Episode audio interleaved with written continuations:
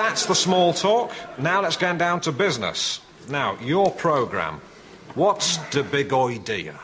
Well, they've grown to know the Irish much better. We've now got to know how largely their mind works. I moved over here and immediately I had to up my game. I could not have done the job I, I did for quite a number of years in Ireland. I had to go and earn my living in England. I think a lot of it's in my hair. I think there's a lot of Ireland in here. I had an Irish upbringing. 20 years after an Irishman couldn't get a fucking job, we had the presidency. It was some heightened awareness of how hard my tribe had had it in London. No blacks, no Irish, no dogs. Never has a nation so small inspired so much in another. So you could say there's always been a little green behind the red, white, and blue. Our family is very Irish, you know. Now, ladies and gentlemen, we have a very special announcement to make at this stage. Would you welcome, please, the wonderful Charlie Threego?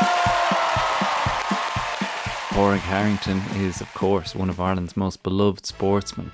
But aside from all the titles and accolades and awards he's won across a glittering career, he is also just one of the soundest, most humble and likeable characters you can hope to be around.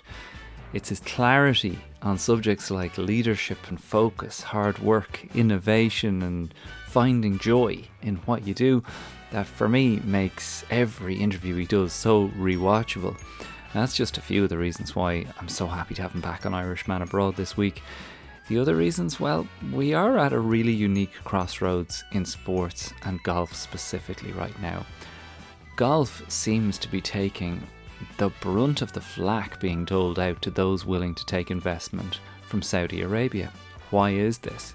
Well, to catch you up really quickly, the LIV Golf Tour is the name of the start-up tour that is attempting to compete with the PGA and European golf tours. It's financially backed by Saudi Arabia, specifically Sheikh Mohammed bin Salman's public investment fund. The plan is for it to host eight events during its inaugural season, with purses for those events totaling $225 million. I mean, it's, it's mad money. Uh, while some of the most notable golfers competing on the new tour are rumoured to have gotten nine figure paychecks to defect. Getting Padraig's no nonsense take on what the hell is going on and how the hell it's going to play out now that the PGA have banned the players who have signed up is a big part of this chat, but it's not the whole chat. The conversation we have is about everything from the Ryder Cup to coaching your kids to love whatever activity they're in.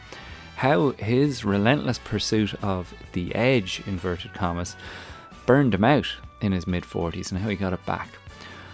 What uh, do you do when a farmer stops you at a filling station in rural Ireland? Well, this is the interview that will give you those answers straight from the mouth of Padraig Harrington. You can access the full interview by signing up to Premium Irishman Abroad over on patreon.com forward slash Irishman Abroad now.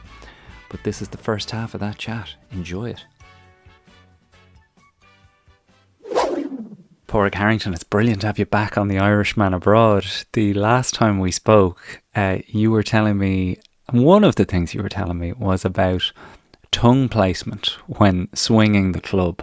and it probably got more of a reaction than any sports episode we've ever done.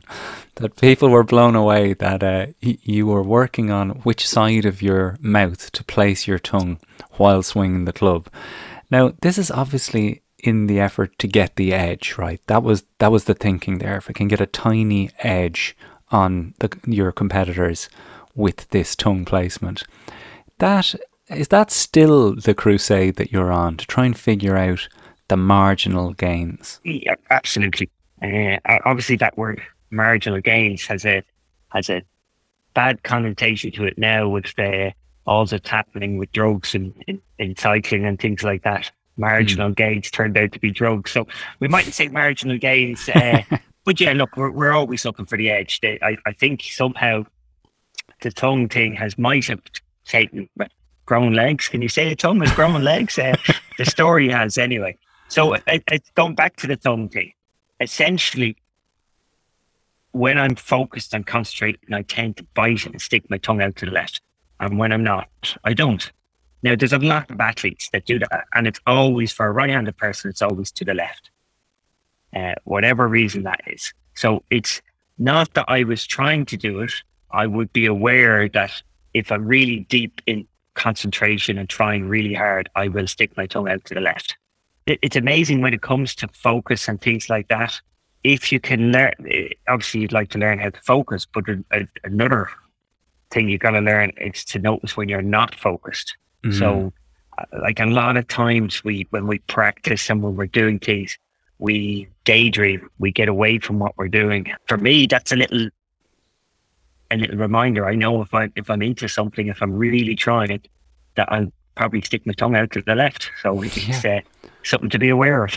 Yeah, because I remember Johnny Sexton talking about the things that go through his head before taking a kick, and how much it surprised people that he was, you know, he was thinking about the TV show he watched the night before. Uh, when you're on the course, you obviously have those, as you say, daydreamy moments where you think, oh, "Did I did I leave the gas on?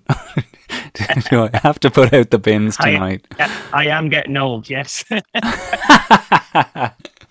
but you would say that's a red flag, or is that can that at times be a sign that you're so chill or so zen in the moment that you're not uh, you're not totally focused. It's actually just like a day a day out in a sense. Like a, yeah, no, no, no. Hmm.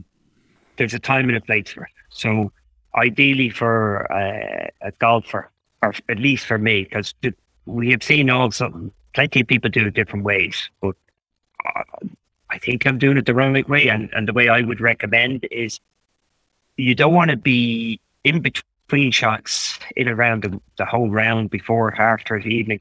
You don't want to be thinking too much about your golf. You don't want to be analyzing. You don't want to be brooding. You don't want to be getting into it. So the way not to think about your golf and to start doing that is to is to be quite relaxed and thinking about the TV show, thinking about the, generally, you know, I play my best when I'm talking on the golf course. You know, mm. when I'm when we're gossiping, whatever it is, you're you're you're going along and you're in a completely different area. You're, you're enjoying it. You're laughing. You're smiling.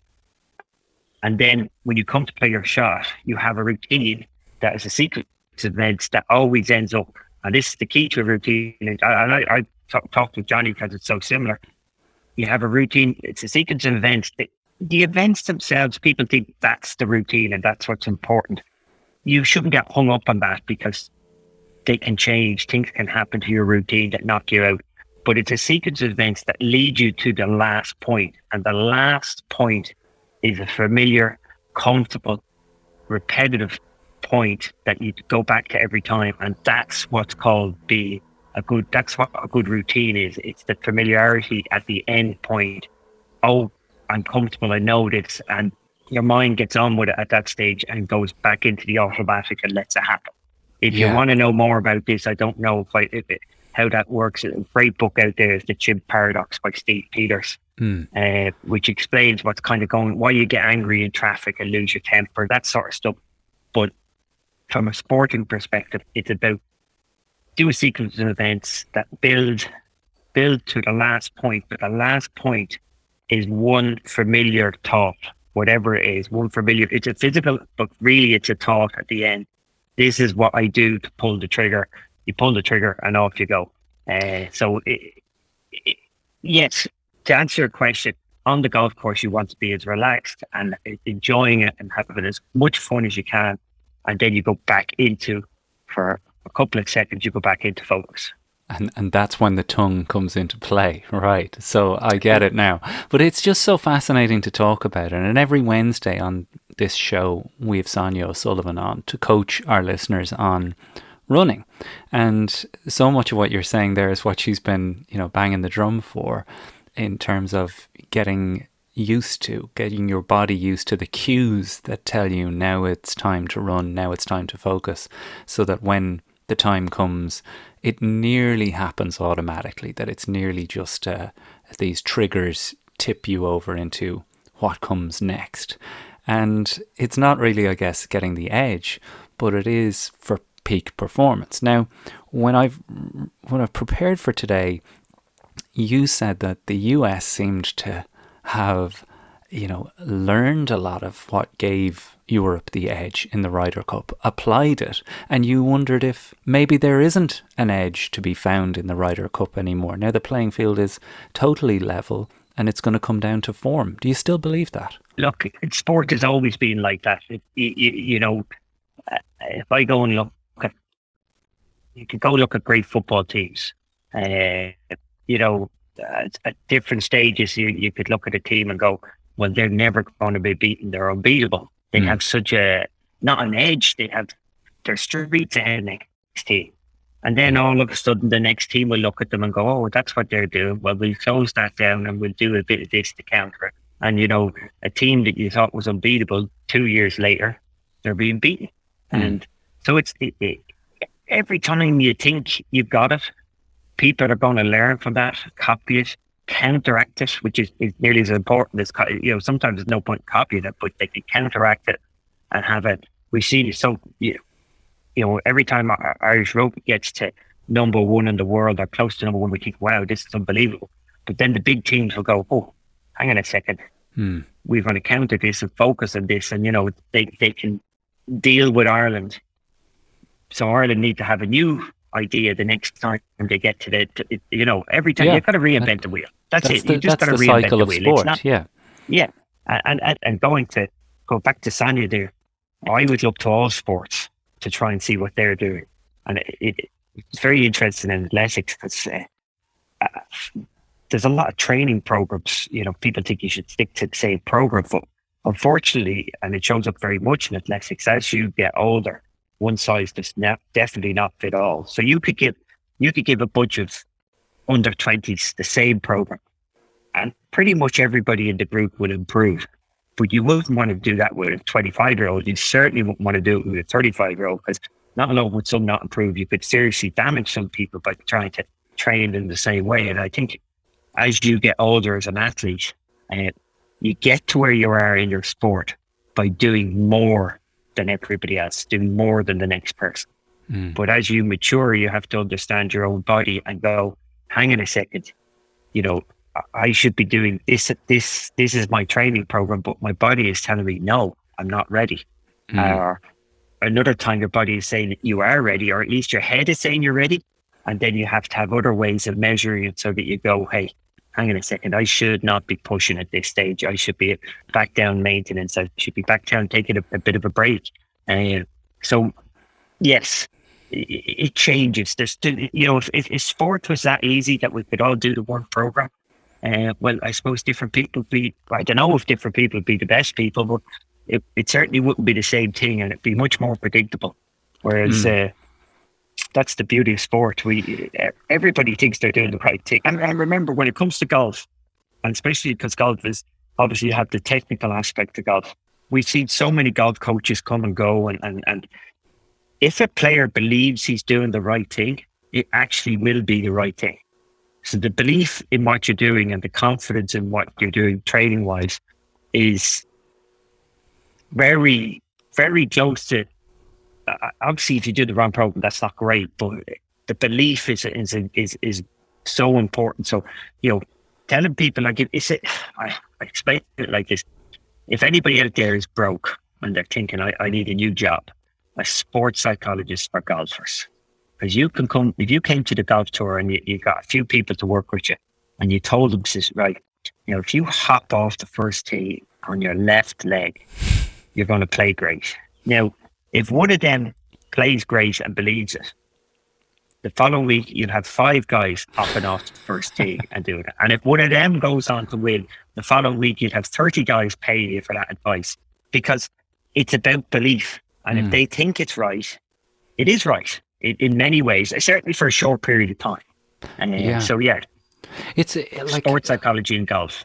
Yeah, I mean the the uh, the kind of placebo effect, nearly of what you're describing there. These things that become nearly I guess, superstitions to an extent. That like, there's no way for that uh, sports psychologist to say that actually hopping onto the left leg, getting off the tee box, allows your body to rebalance and gets you off on the right foot down you're, the fairway. You're, you're getting like, this. You're getting this, Charlotte. I think you could be doing this, John. Who knows? I just got to post rationalize it afterwards, right?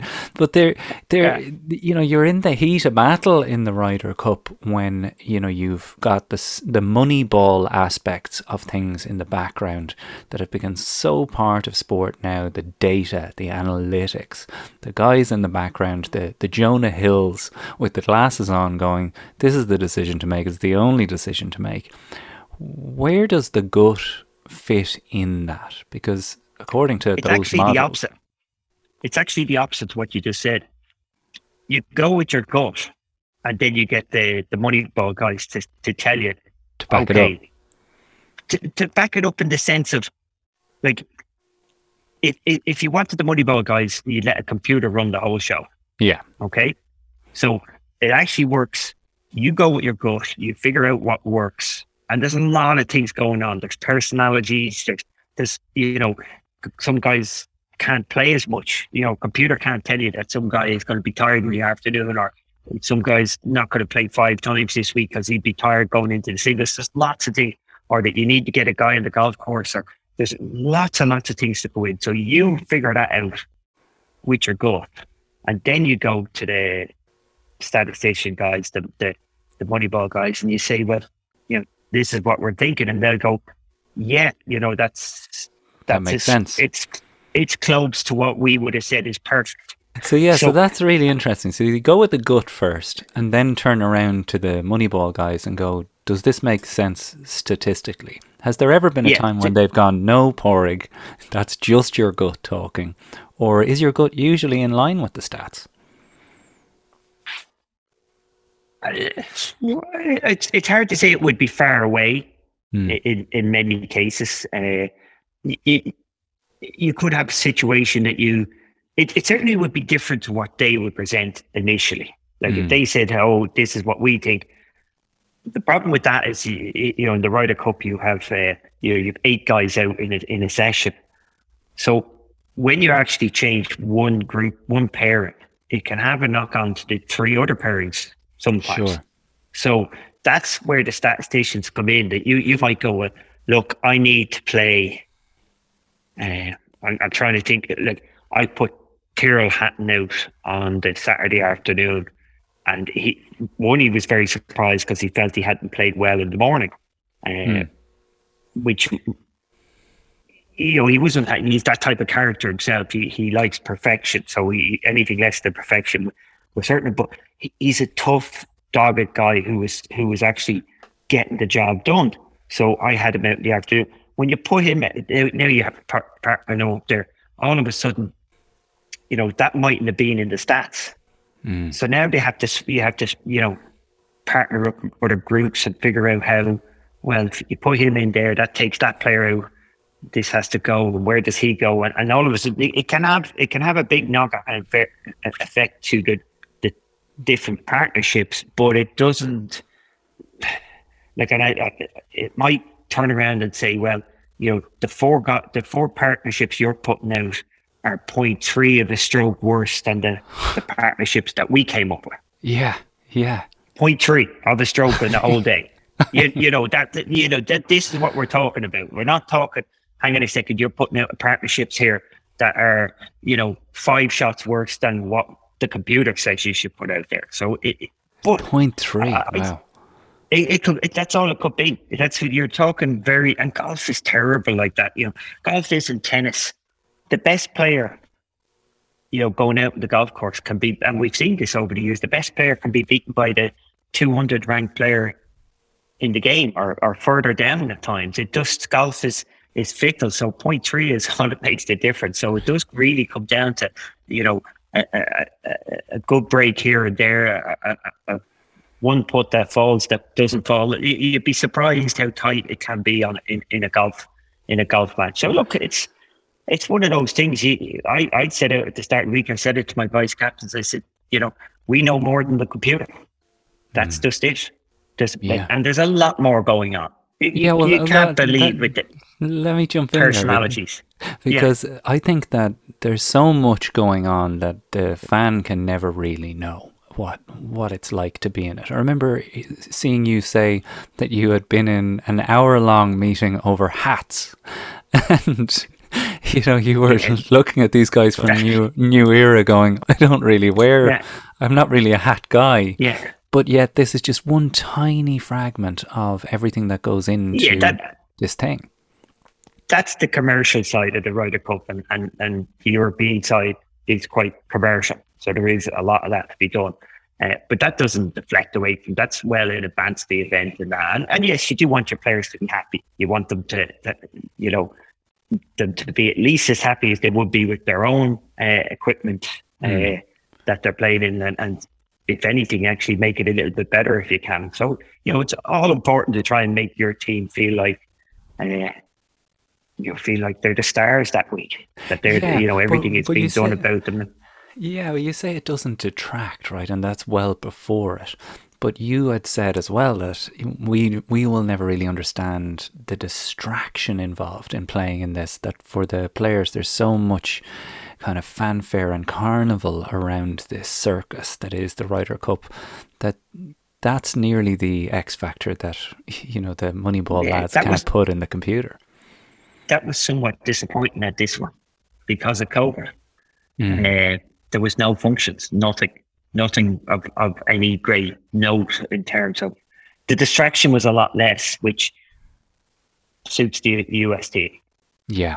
You know, they, they, they, you know, they want to just get on with being individuals and doing their own individual thing. So they get frustrated with having to go to cocktail receptions and gala dinners and, and everything that goes with being on a team and having to do team practices that take six hours rather than you know practicing at six o'clock in the morning for three hours. Mm. You know, all that sort of stuff is is a frustration to players who, but Europe has dealt with it much better over the years. So yeah, I mean, I would strongly advocate it for if I was the next European captain to make sure that all the the inconveniences are brought back. we def we definitely deal with it very well. you know, better. Yeah. yeah, it suits us better. You know, you know, the emotion that came with it was something I really wanted to ask you about because you know whether it's Andy Murray. Uh, you know, welling up on centre court in Wimbledon, or Sonia, you know, crying in 1996. It humanizes these people that we just see as players, just avatars on the TV going around doing extraordinary things. The emotion that was all over you guys at the end of this was something I've never seen in golf. Um, how how was that to live that, and what do you think made it as emotional as it did? Well, we're just it's it's we're just not used to being in a team. It, it's the team environment for the for the players you we we can not only are we not used to the team, we're competing against each other every other week of the year, and all of a sudden we're in this team environment, helping each other out, and not wanting to let the other our other teammates down. Mm. Uh, so it, it's that emotion we just don't get, we just don't have, and, and and it really is over the course of a week. It was a very strong team at the Ryder Cup. I, I, the team bonded very well. Everybody got on well. There was a really good atmosphere in the team. So, you know, you could see it that, uh, you know, when you get beaten, it's it's disappointing. You want to deliver. You want to, you know, you want to really deliver for your your friends, your team, and and, and there's there, from our perspective, it, it really is different for golfers. Like there's a lot of people because of the Ryder Cup have, have made good friends amongst their other Europeans, whereas they would see them as competitors. They wouldn't see the different side of the players mm. if they didn't have the Ryder Cup. And and I suppose it comes out on the golf course, uh, the highs and lows. And it, you know, the Ryder Cup, it's pressure packed the whole week. There's a lot of lot going. You know, the adrenaline is there.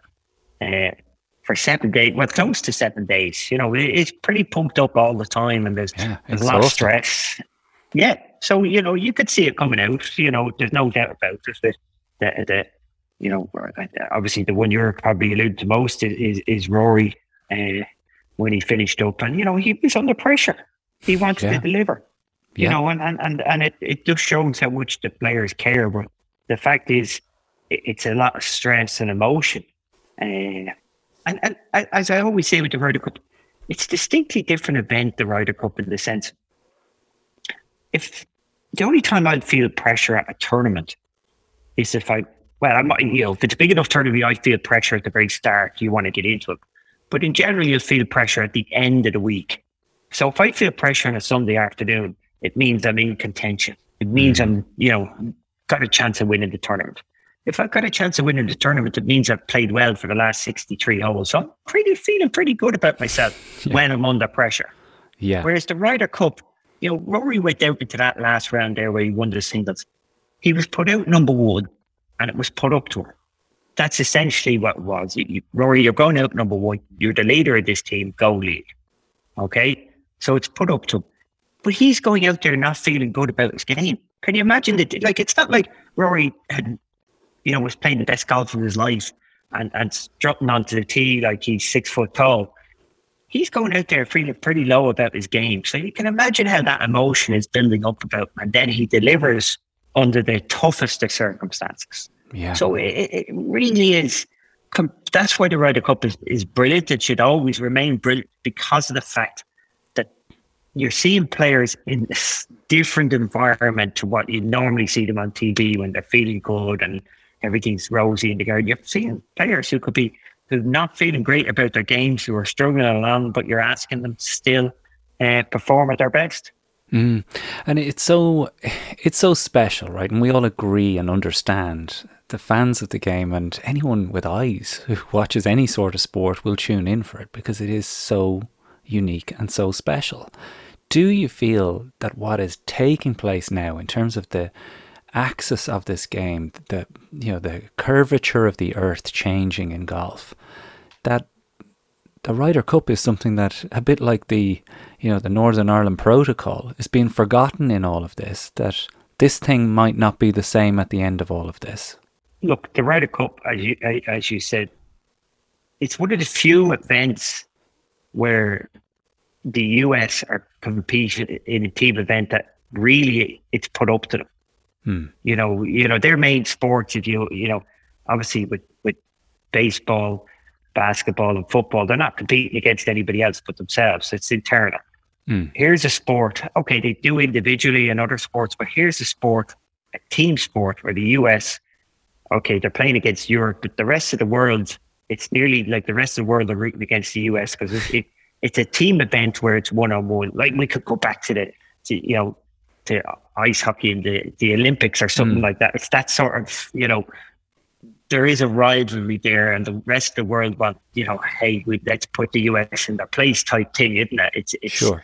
uh, so there is always the chip on the shoulder. There always will be that that we're we're trying to prove ourselves in Europe that we're just as good as the US. Uh, yeah, what's happening in, in world golf at the moment? It's going change to that. Say, if players can't play, obviously is the obvious one that you're probably thinking about. Yeah. But the other alternative, which is, is is not good, if everybody plays on the PGA Tour, the Ryder Cup turns into the President's Cup. Yeah. That's an exhibition. I mean, not the. You watch the President's Cup? Oh, and uh, uh, There you go. It's It's, an exhibition between 20, 24 friends because they all play in the same tour. Nearly all of them do. Whereas the Ryder Cup is us against them. So if everybody is dragged into playing the US tour, it diminishes the rivalry in the Ryder Cup. Uh, yeah, and that's aside from if players can't play. So it, it, yeah, it is interesting to see where the Ryder Cup goes. Like you know, you go to the Presidents Cup, everybody plays every match. That's like underage football. I mean, how does that get make you bit- get a feel when you think about that? Like, I, I, I worry for the Ryder Cup. That you know, there needs to be, uh, you know, that I, I, I, I, I know when the players talked, there needs to be that element of chip in the shoulder in Europe in order for us to compete and beat the US. And, and you know, when I started in the Ryder Cup in '99, I had to be introduced to a fair few of the US team. Hmm. Like I didn't, I'd never met them. And not, there was certainly so I, I know I played Payne Stewart the, the, the, first day, and he introduced himself at the at that gala dinner or cocktail reception the, the night before. As in, I didn't know. Now that sets them and us, if you know what I mean. It sets it apart, doesn't it? When you you, you know when, when it's like that. Whereas in the familiarity, everybody knows everybody. Everybody's nice to everybody now. There's very little, you know. There was a lot of uh, niggle back in '99. Uh, now, you know, there's a little bit on the golf course. There's a little bit between the teams, and and and that's the way it should be. There should be some rivalry, uh, but outside of the golf, we're all friends at this stage, or mostly mostly friends anyway. Uh, so there is a lot more familiarity, and there's a less there's less of the conspiracy theories that were going around in '99. I'm sure of that now. Yeah, uh, I remember. Uh, yeah, but, but like Pádraig, this does change those relationships, does it not? Like what we're looking at in terms of oh, Saudi yeah, investment, yeah, nearly does introduce rebels. Yeah, but like these guys are being the villainized; they're being kicked out. Oh yeah, yeah, yeah, yeah, yeah, yeah. Well, you know, the PGA Tour are trying to protect their their their, their tour. The PGA Tour doing everything they can to to protect what they've got. Uh, yeah, well, we don't know how it's going to pan out. I, am sure the players who have gone believe that it's going to be changed or it needs to be changed uh, at, at, this moment, which is like uh, amazing. Like there hasn't been an official comment from Europe yet. Mm-hmm. Uh, so we just don't know where they stand. European, obviously, the US guys, the, the Ryder Cup is a different event to the PGA Tour uh, the PGA of America so far have said they're going to go to side with uh, the PGA Tour, but that I'm not sure if the, you know. We don't know. We it, it's still up in the air where where these what the PGA of America does, but it is separate to the the you know they run the Ryder Cup, not the PGA Tour. Mm. Uh, so it, it is possible that everybody be allowed play in the Ryder Cup, and I think some of the players are hoping that. But this certainly it would bring back up some rivalries uh, if they all could play. Uh, sure, you know, but, uh, like the the amount no, of no no doubt. I, there's no doubt the players who have not gone. You know, there's an element of FOMO. Hmm. You know that they're worried that five years time everything will be normalized and these guys will have have uh, you know made a fortune yeah. compared to then. Let's say uh, and I'm not talking the guys at the top. Everybody wants to keep talking about these guys at the top. They're, they're, they're the last people that it, it's the guys who are just off the top who aren't getting big appearance fees, aren't getting attracted these contracts, uh, you know, multi million, you know, contracts. Those are the guys who, who did most effects. And those yes. are the guys you're talking about that are just, you know, going to make Ryder Cup teams, uh, you know, things like that, but they ain't quite doing the the same as the guys who are guaranteed making Ryder Cup teams, let's say, are right at the top. So it's it's it's a it would be interesting. It really is interesting to see how it affects the Ryder Cup. We don't want the Ryder Cup too sanitized. We don't want everybody who plays in the Ryder Cup to be basically playing at the PGA Tour because then, as I said, it turns into a friendly match rather than a, mm. you know, a bit of. And there'd be nothing but, worse. Uh, yeah, there'd be nothing worse. I mean, like you said, yeah, yeah, it, we, the joy of it is, nice... the, is the bite in, in the contest. Yes, uh, absolutely. And we've we've plenty of nice golf tournaments. It's nice to have, as you said, a, a bit of bite in there. And and uh, so, look, I, I, I don't have the answers. I'm waiting for uh, so is everybody else waiting for the what the European Tour, where they what they say and what they come up with. Uh, there is certainly huge turmoil in golf at the moment, and I, I I worry myself personally. I worry what the fallout is for golf. Golf seems like a. It's amazing when you're sitting here, what listening and watching to all this stuff. It's so easy. It's it's one of those things in life, golf, that you're allowed bash. You know, so many mm. things in this day and age. You know, you can't say it. You can't make a joke about. Mm-hmm. But it's okay to like golfers seem to be getting the grief at the moment You know, all golfers, all of golf. I- it's like well, I guess they're rich white It's- guys, right? The rich white that's, that's- guys. yeah, that's what I mean. This Yeah. image, you can make a joke, and uh, like I've, I've seen journalists involved in the golf retweeting stuff, and like it's anti-golf. I'm going, Mm. you know, anti-golf when when it, it's like a tiny few golfers who have gone out, got, gone there. Like it's it's that like like how can you label everybody? You know, and, and and I do I don't want golf to get a bad rap, a bad image. uh, You know, on golfers, as I said, it just seems to be like like if we know in Ireland, how about Golfgate? Yeah. It was a hotel. It happened in a hotel. Nothing to do with golf. Yeah. It, it had it, it had a vagueness to do with golf, but let's bash golf. And like hmm. golf has been great for Ireland. Like you just like I, I, I, people don't like the people who play golf. You, you need to be you do need to be rich to play golf. Rich in time. That's all you need to play golf is time. And and yes, there is a bias over the years to you know the person the person who had time was taught to be the banker, the stockbroker, that type of person. But the reality is, you go to a golf club, it's taxi drivers, it's any barman, it's anybody on shift work. It, it, it it saves the life of so many people who, you know, who work odd hours, you know, and have time in the day, you know, to stop them going off the rails. They they their attention is put to golf. Like you, you only have to look at the the, the tour players who play golf. Like if you look at the Irish tour players, every one of us are, are- of us come from at best, you know, middle class. At best, like we're, you know, my dad was a policeman. Uh, what? I go through Rory's dad's a barman. Shane's dad was a, a- an electrician. Uh, you know, we're basically, you know, we're as ordinary as you get, and that's what golf is. But you know, it, it does have it, it does have that image uh, uh, of, and it's easy to bash it. And this moment in time really isn't helping things that they, you know, they're coming out against golf rather than necessarily coming out against the the let's call them the, the rebels. There's obviously more to talk about there, uh, but obviously there's I have a ton of things that I'd really like to talk to you about. Uh, and I guess, well, first of all, congratulations on turning 50. It does feel like an age ago since we spoke. But I wanted to ask you, as a man who turned 40 since we spoke, what do you feel is the difference between Pádraig Harrington, the golfer at 50, and Pádraig Harrington, the golfer at 40? Well, at 40, I, I would have been right in the thick of things at 40. Uh, I would think, looking back on it, probably by 45, I would have been 45, I would have been burnt out Really? uh, at the game. Yeah, oh, yeah, definitely.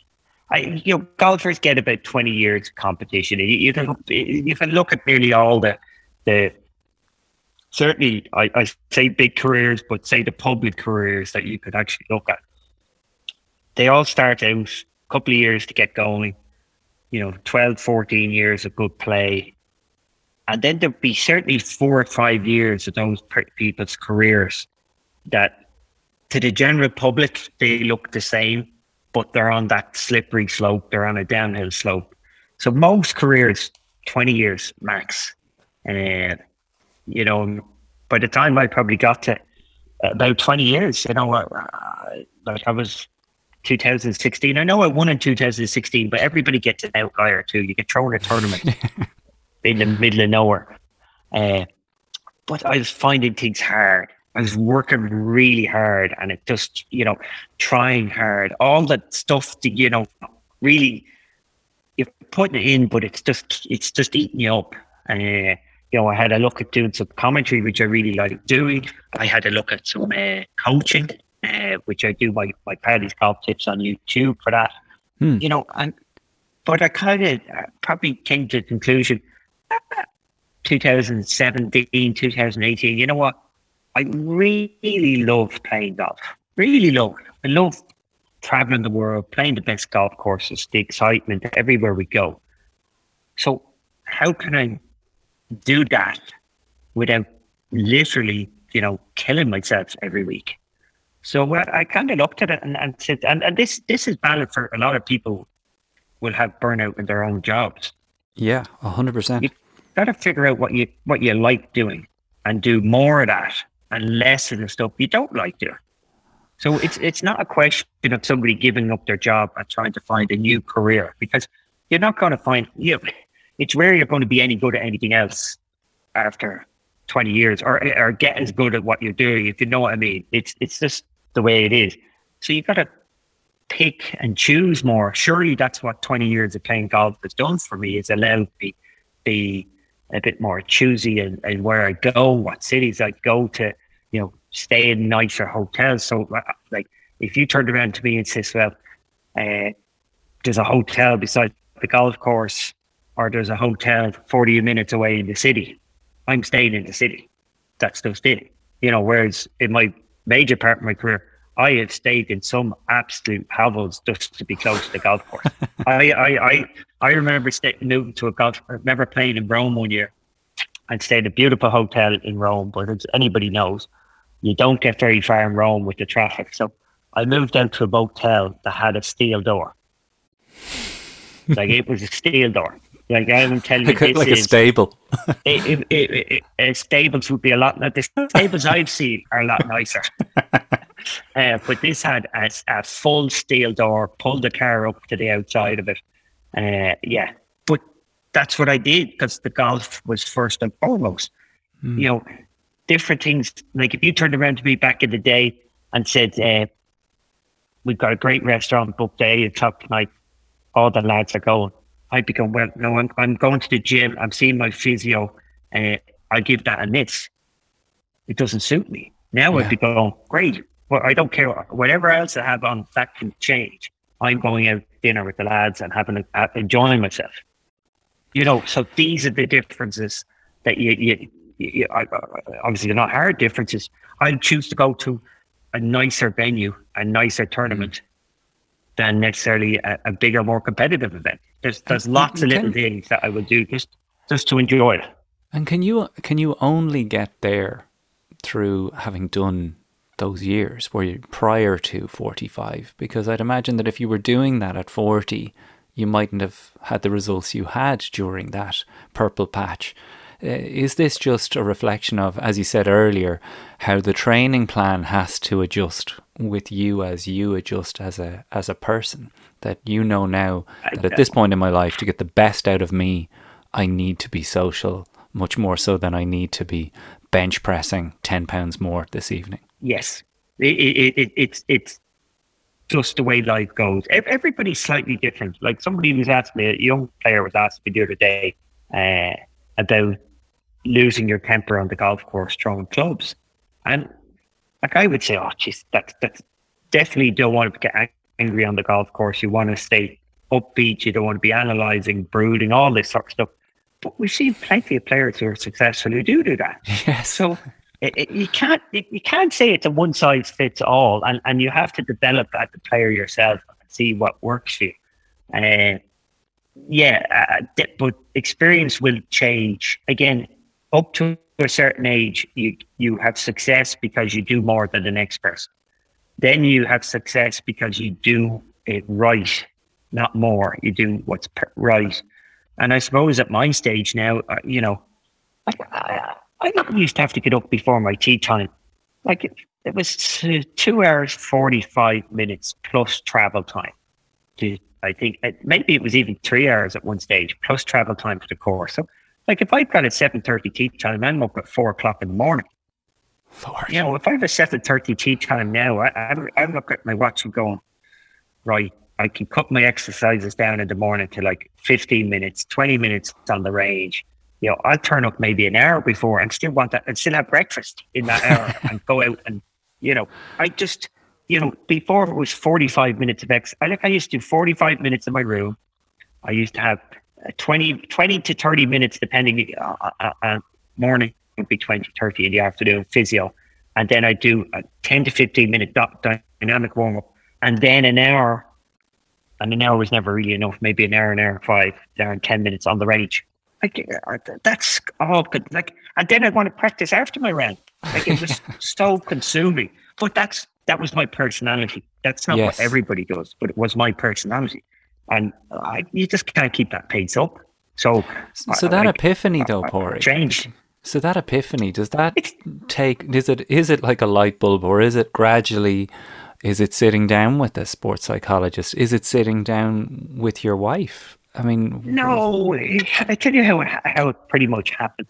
So you know, I would have been playing the PGA Tour, and you know, it got very tight in the PGA Tour every week. I'm within a shot a shot of inside the cut or outside the cut, so you're stressed all the time. But I'm missing mm. plenty of cuts, and it's hard work, and I'm pressed. And by the way, when you're when I'm out playing the PGA Tour, I missed a cut on a Friday, and I'm playing the tournament next week. I'm kind of stuck. I can't fly back to Ireland, mm. so I'm spending two days on the range with me practicing with everybody else playing the tournament. Like, yeah. I wouldn't do that now. I'm not going to go out and put myself through that heartache of practicing in front of the guys who've made the cut. If you know what I mean, you just mm. that's not you know things like that. See, it's all hard. It's difficult. You, you're, you're, it's a grind.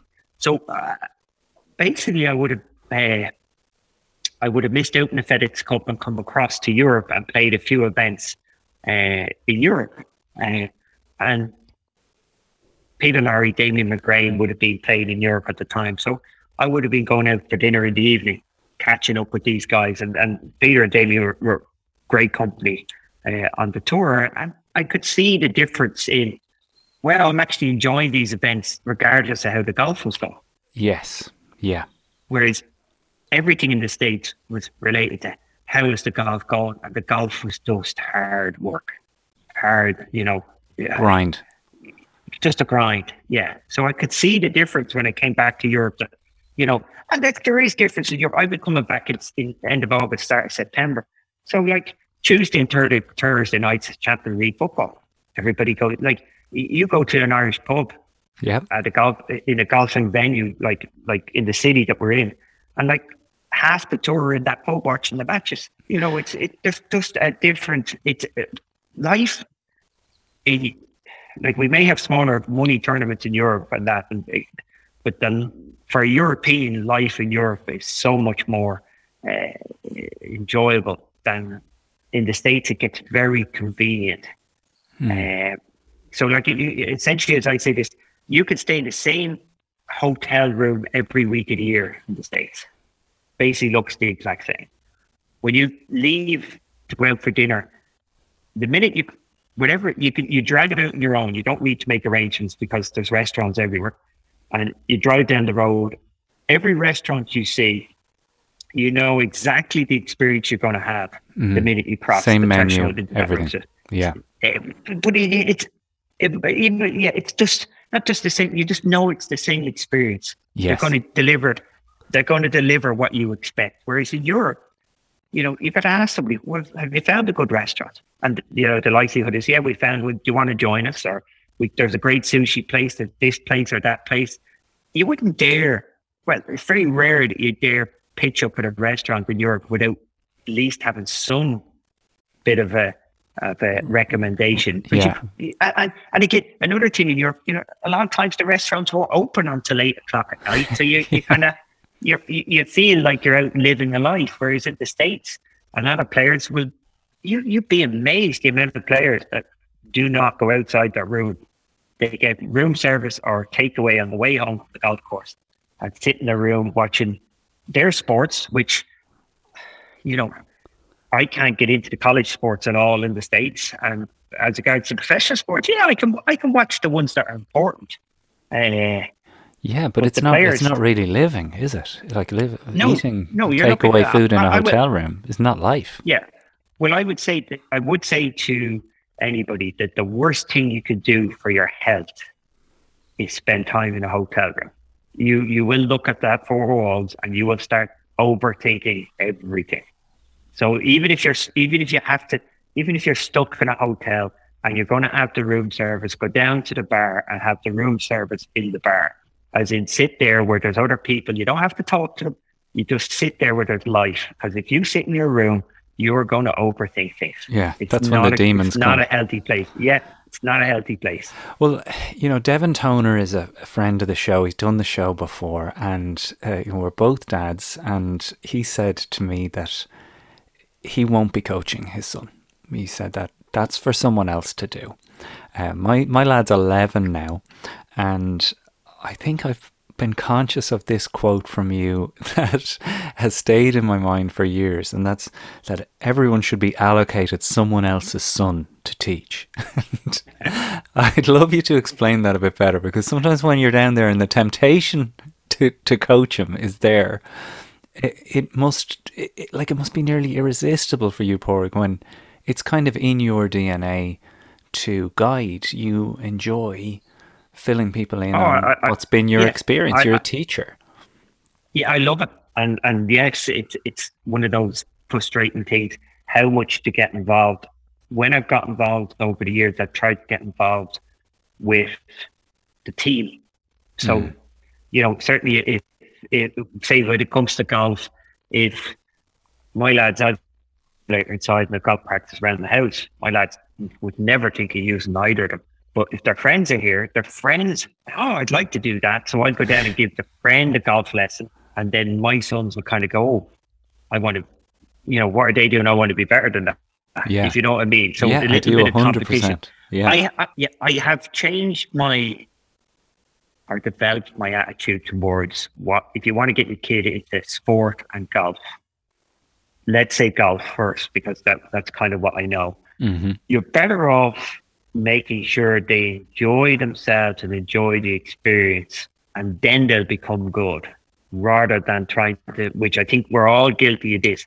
We try and make them good at the sport so that they like it. I think, in hindsight, I think they should like it first, and then they'll figure out a way of becoming good.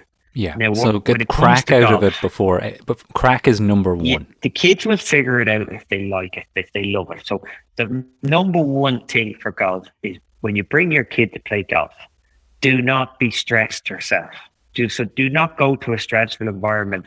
Do not go to somewhere where there's rules and regulations that you're worried that your kid's going to break because that stress, your kid will see that and will not want to be there.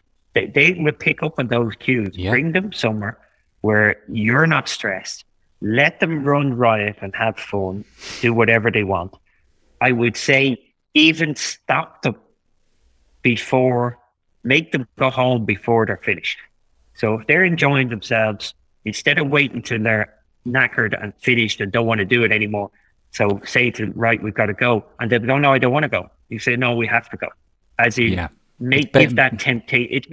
It, it's a bit like the gym. If you leave the gym after 30 minutes, you'll want to go back the following night. If you wait an hour and a half in the gym, you'll be so tired the following night, you'll never want to go back. Absolutely. So it's like a night out. Leave before the night out gets sloppy.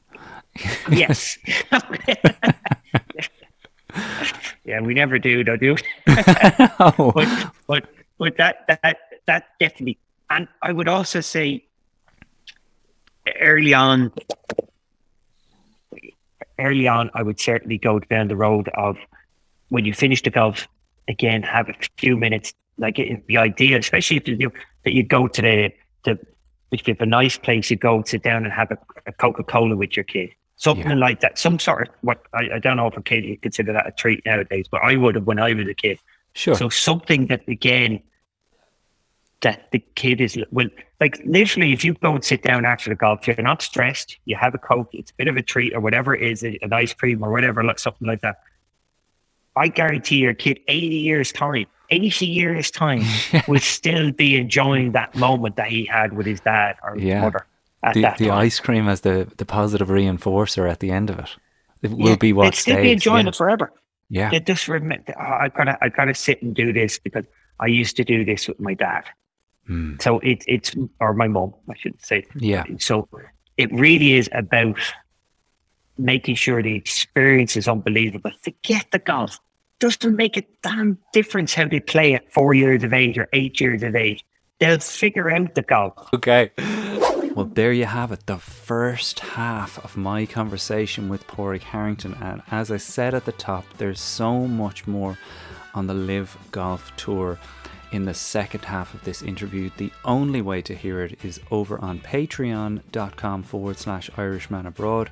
That's how we support the show through you. This is a crowd funded podcast. So if you'd like to access our first Padraig Harrington interview or maybe my conversation with Shane Lowry or the hundreds, literally hundreds of episodes that are in our archive, you want to go to patreon.com forward slash Irishman Abroad.